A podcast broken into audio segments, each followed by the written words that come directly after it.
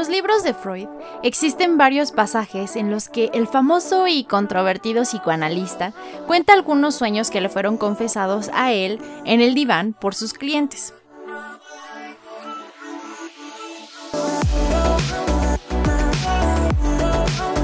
Él lo rescata para ejemplificar, ilustrar o demostrar los diferentes conceptos y puntos que trataba de dar a entender acerca de sus teorías del inconsciente.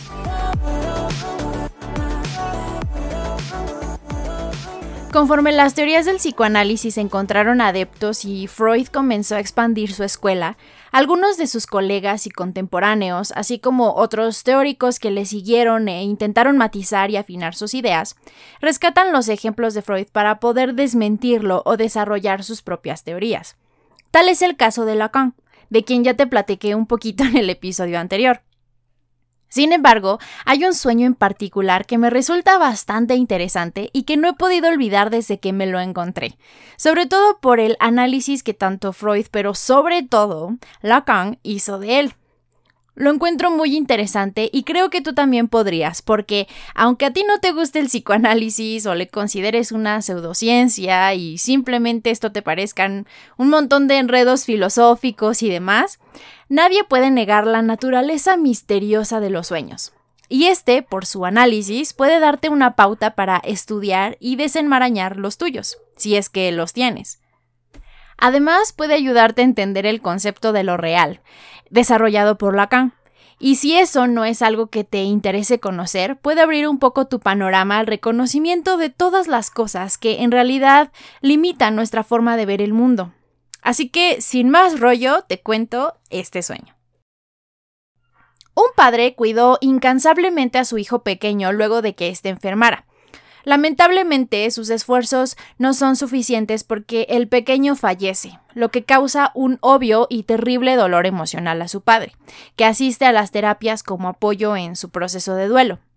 El sueño se desarrolla cuando, en medio del funeral del pequeño, el padre decide tomarse un descanso en la mitad de la noche y se aparta del ataúd donde se encontraban velando al niño. Encarga a un anciano que se mantenga pendiente del féretro y se recuesta en la habitación contigua, de tal forma que no pierde de vista el cuerpo del niño que está rodeado de velas. Entonces duerme mientras escucha entre murmullos las oraciones del anciano. Ahora, en el sueño, el padre comienza a visualizar la misma escena bajo la cual se queda dormido. Entonces, en algún punto, percibe cerca de su cama a su pequeño hijo, que lo toma del brazo y le dice a manera de reproche Padre, entonces, ¿no ves que ardo? En ese momento, el padre se da cuenta de que el niño se está quemando y exaltado se despierta. Ya en la realidad, observa que hay un fuerte resplandor proveniente de la sala donde se encuentra el ataúd de su hijo, y al llegar, el anciano encargado de cuidar el ritual está dormido, y una de las velas que rodeaban el cuerpo se ha aladeado, y ahora está quemando el brazo del pequeño cadáver. Hasta aquí tanto Freud como Lacan se concentran en tratar de responder por qué el padre despertó en el momento exacto en que lo hizo porque evidentemente hay una correlación entre lo que estaba ocurriendo en la realidad y lo que el hombre afligido estaba soñando. El hombre pudo percibir el olor a quemado en medio de sus sueños, pero no es esto lo que lo despierta, son los reproches de su hijo quemándose. Entonces, se argumenta aquí que la realidad se encuentra dividida, por decirla de alguna forma. Por un lado, se tiene la realidad de la vigilia, o cuando el padre está despierto y por el otro, lo real, que en este caso es aquello a lo que el padre se enfrenta en el sueño.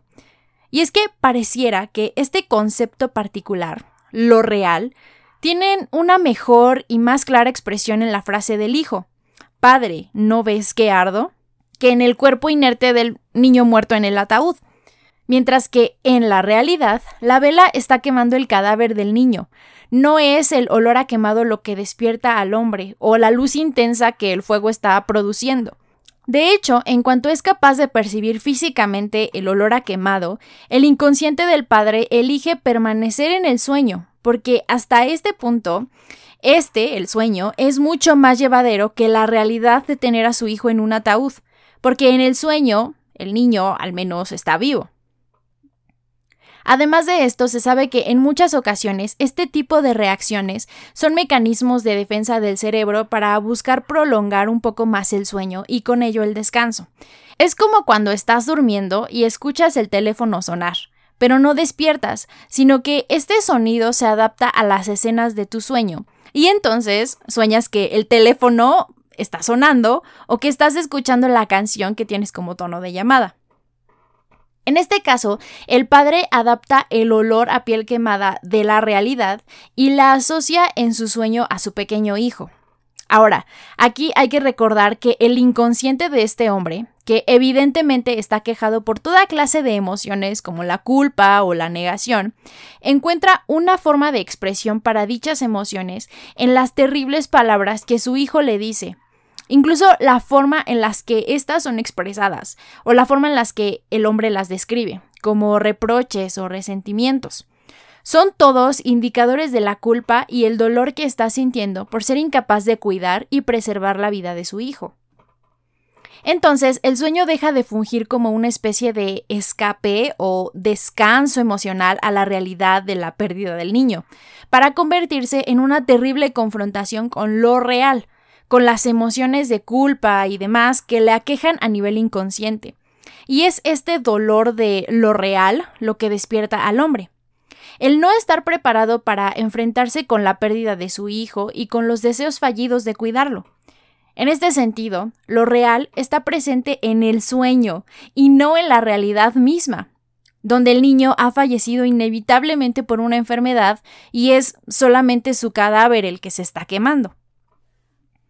Ahora, como ya comentábamos un poco en el episodio anterior, donde trato de ejemplificar un poco lo simbólico y lo imaginario, lo real es distinto de la realidad, en el sentido de que la realidad es una construcción hecha a partir de todos los símbolos, códigos, lenguajes, leyes y demás, junto con todas las percepciones imaginarias de nuestra mente las historias que nos contamos sobre nosotros mismos, las ideas que nos fabricamos de nuestra personalidad, deseos, aspiraciones, carácter, etcétera, etcétera, que nos permiten diferenciarnos y distinguirnos del otro.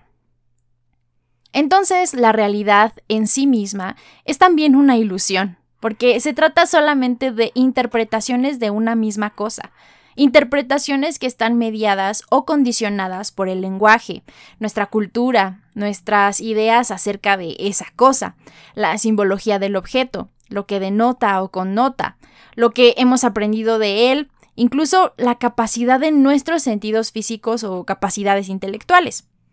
Piensa, por ejemplo, en una manzana. Ahora que he puesto la imagen de una manzana en tu mente, podrás estar pensando en una manzana roja, o una verde, o una amarilla. Podrías estar pensando en una manzana, en la manzana de tu casa. Podrías pensar en Apple, que es manzana en inglés. Y esto incluso podría hacerte pensar en la marca de tecnología. De igual forma, la manzana contiene una simbología. Por ejemplo, a veces se le asocia con el pecado, gracias a la Biblia. Para algunos otros remite a las historias de princesas, con manzanas envenenadas y demás. Con todo esto lo que quiero decir es que la realidad no es más que una representación sujeta a subjetividades e interpretaciones de los individuos que pretenden vivir en ella o describirla. Como dirían los científicos, somos objeto de la realidad que intentamos describir. Bueno, entonces lo real es un choque de la realidad. Es cuando un evento o circunstancia nos confronta directamente con una serie de cuestiones que antes éramos incapaces de visualizar o de percibir al estar tan sumergidos en la realidad de ilusiones y símbolos, que de alguna forma nos confrontan a nivel inconsciente. Por lo regular, la ruptura de la realidad se da a partir de experiencias traumáticas, como en el ejemplo la muerte de un hijo, la experimentación de una guerra o una violación. Todos estos son casos en los que el sentido de seguridad del individuo se rompe y entonces se debe confrontar con lo real de forma directa. Se dice que lo real no puede ser explicado, solo experimentado, Por eso a veces las víctimas de violación, por ejemplo, encuentran cierto alivio al poder sentirse identificadas con otras personas que hayan vivido situaciones similares y que gracias a sus experiencias puedan ofrecerles empatía y compasión. Entonces, enfrentarse a lo real suele ser una experiencia tan fuerte y desoladora para nuestras mentes conscientes que el inconsciente activa ciertos mecanismos de defensa para evitarnos enfrentar la situación traumática. Por ejemplo, en el caso del padre que permanece dormido porque puede ver a su hijo, pero en cuanto éste le hace evidente sus sentimientos internos de dolor y culpa, la mente consciente le despierta del sueño. Otro ejemplo más simple es la negación que enfrentamos cuando estamos en una situación de duelo. Casi siempre es esta la primera reacción ante una noticia trágica, como cuando una mujer se entera de que su esposo la está engañando y decide fingir que nada ocurre, aunque a todos a su alrededor le den muestras y evidencias del engaño. Se sabe también que algunas víctimas de violación o personas que enfrentan situaciones traumáticas sufren de amnesia, e incluso prefieren no recordar eventos que rodean el momento del trauma. Y muchas veces la persona o víctima no habla del tema o no se da cuenta a nivel consciente del problema, si no es hasta que algo en el exterior dispara la reacción interna. Digamos, por ejemplo, que un veterano de guerra, cada vez que escucha fuegos artificiales o las sirenas de una ambulancia en la calle, tiene reacciones físicas o emocionales fuertes porque estos disparadores externos le traen a la conciencia los recuerdos reprimidos o el trauma que ha guardado a nivel inconsciente. Entonces actúa asustado, con ansiedad, incluso se esconde o siente la necesidad de prepararse como si debiera sacar las armas para defenderse. Pero bueno, al ser lo real tan difícil de afrontar, resulta evidente que nadie quiere enfrentarse a ello. Todos preferimos permanecer en la seguridad de la realidad, rodeados de elementos conocidos, de simbología que somos capaces de procesar y depender de la propia construcción de nuestra imagen en el espejo, con la validación externa que requerimos para funcionar. Todos somos a nivel inconsciente el personaje de Matrix que decide tomar la pastilla azul, permaneciendo en las sombras. Lacan dice que no importa cuánto se esfuerza nuestro inconsciente, todos en algún punto de nuestras vidas nos tendremos que enfrentar con la experimentación de lo real. Es parte del proceso de madurez mental y emocional que se requiere para trascender o evolucionar, pero curiosamente no podemos describirlo. Hablar de ello o denominarlo, porque significaría otorgarle un lugar en lo simbólico, y por lo tanto que comienza a pertenecer al ámbito de la realidad. En el ejemplo del sueño, el padre se confronta con ello durante unos segundos, solo para ser rescatado por su inconsciente y retornar rápidamente a la realidad. Algunas ideas de Lacan también mencionan las experiencias con alucinógenos y demás sustancias, que curiosamente en algunas comunidades y civilizaciones estas experiencias requieren de una suerte de preparación espiritual y se correlaciona con vivencias muy personales y propias del inconsciente, como los rituales con ayahuasca. Al mismo tiempo, la experimentación con lo real se relaciona con las carencias psíquicas que existen en cada uno de nosotros. Y es que está en la mente y naturaleza humanas el nunca estar satisfecho. Siempre deseamos alcanzar, lograr o tener algo que no se tiene en el presente. Para Lacan, esto es así, pues no se trata de que los individuos tengamos deseos, sino que los deseos nos tienen a nosotros. Por ejemplo, imagina que un adolescente manifiesta que lo que más desea en el mundo es ir con su grupo de amigos a un concierto de su artista favorito. Una vez que lo logra, su siguiente deseo es que sus papás le compren el teléfono de moda que todos los amigos tienen. Después de tanto rogar e insistir, sus padres finalmente le compran el teléfono de moda, pero el adolescente ahora desea poder ir de campamento con sus amigos un fin de semana. Bueno, pues el chico no desea ni el concierto, el teléfono o el paseo en campamento. Lo que el joven realmente desea es que le deseen, es convertirse en el objeto deseado, es cubrir la incansable búsqueda por definir quién es mediante elementos simbólicos o imaginarios del exterior. Lo que busca es dar significado y simbolizar su imagen en el espejo esa que está en constante construcción en cada uno de nosotros, desde que nos percatamos de nuestra individualidad al vernos en el espejo. Esa eterna búsqueda del yo, del ego, de nuestra personalidad, se complementa con la percepción de los demás acerca de nosotros. Así que cuando el adolescente percibe que el grupo de rock que vendrá de gira a su ciudad se alinea simbólicamente con lo que él desea proyectar y reflejar a los demás, por ejemplo, su música es estridente, emocional, rebelde o muy popular y adorada por sus demás amigos, entonces asistir a su concierto se convierte en el nuevo objeto de deseo, en el nuevo parámetro que permitirá construir su yo frente a los amigos o con los demás. Estos complejos mecanismos inician en la infancia, en nuestra relación con los padres. Cuando somos pequeños y entendemos que somos un ente distinto a los demás, después de vernos en el espejo, deseamos que nuestra madre nos desee, que nos quiera, que cubra nuestras necesidades y nos dé amor. En este sentido, la relación con el padre se convierte en una competencia por alcanzar el afecto materno.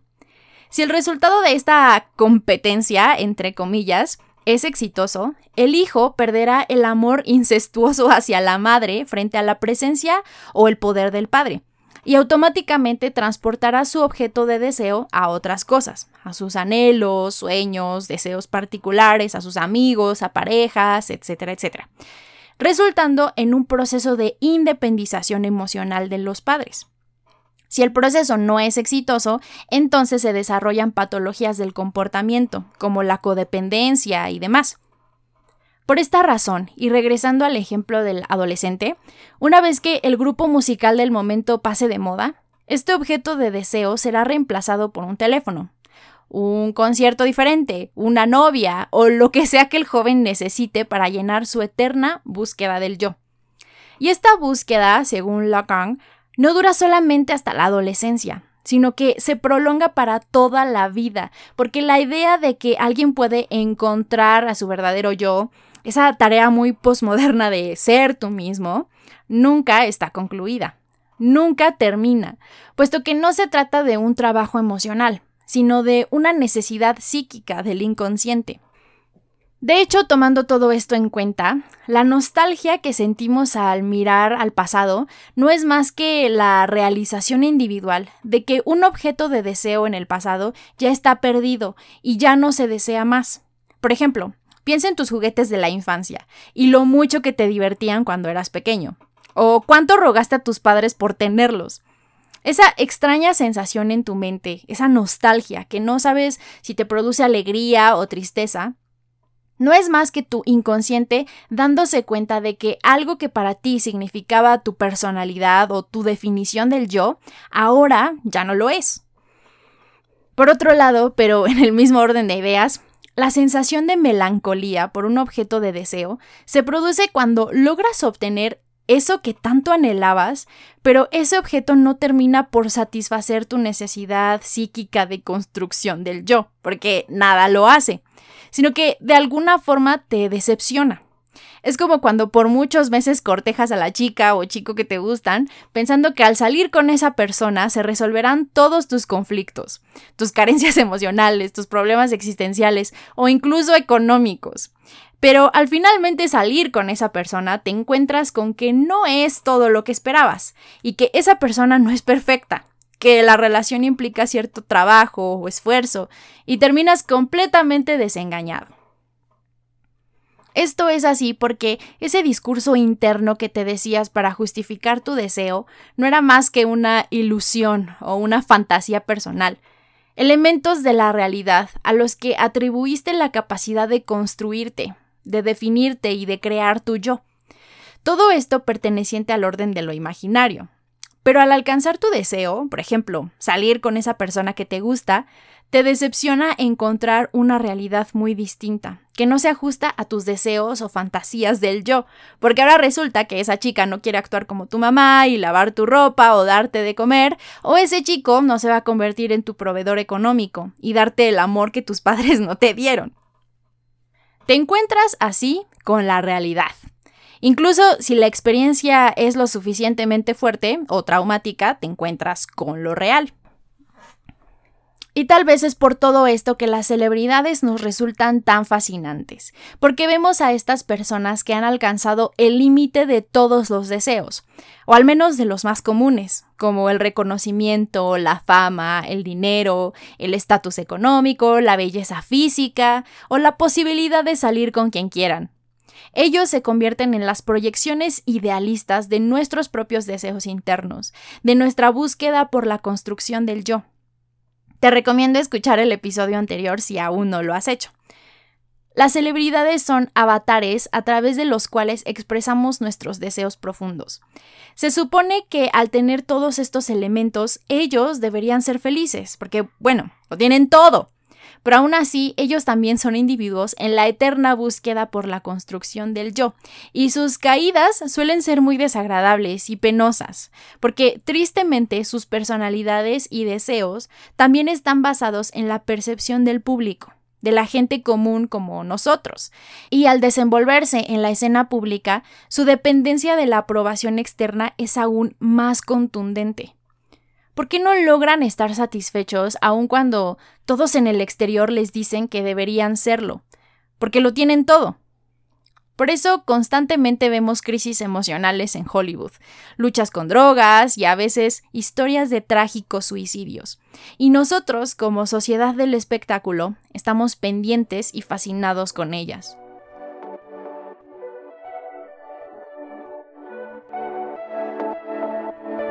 Al final, supongo que la distinción entre realidad y lo real debería enseñarnos a no dejarnos llevar tan fácilmente por nuestras pulsiones más profundas y comprender que eso que buscamos no completará ninguna carencia, porque una vez que se obtiene, la necesidad se transporta a otra cosa u objeto. Tal vez se trata de despertar ante el sueño que supone la realidad aceptar la imperfección de nuestra naturaleza para que a nivel psíquico ésta deje de luchar por evitarse a sí misma, por proyectarse a los demás o por depender de la aprobación y aceptación de los otros. Tal vez la conciencia de la existencia, de la realidad, como algo fabricado y que existe antes que nosotros mismos, nos ayude a lidiar mejor con la experiencia traumática de enfrentar lo real de nuestras mentes.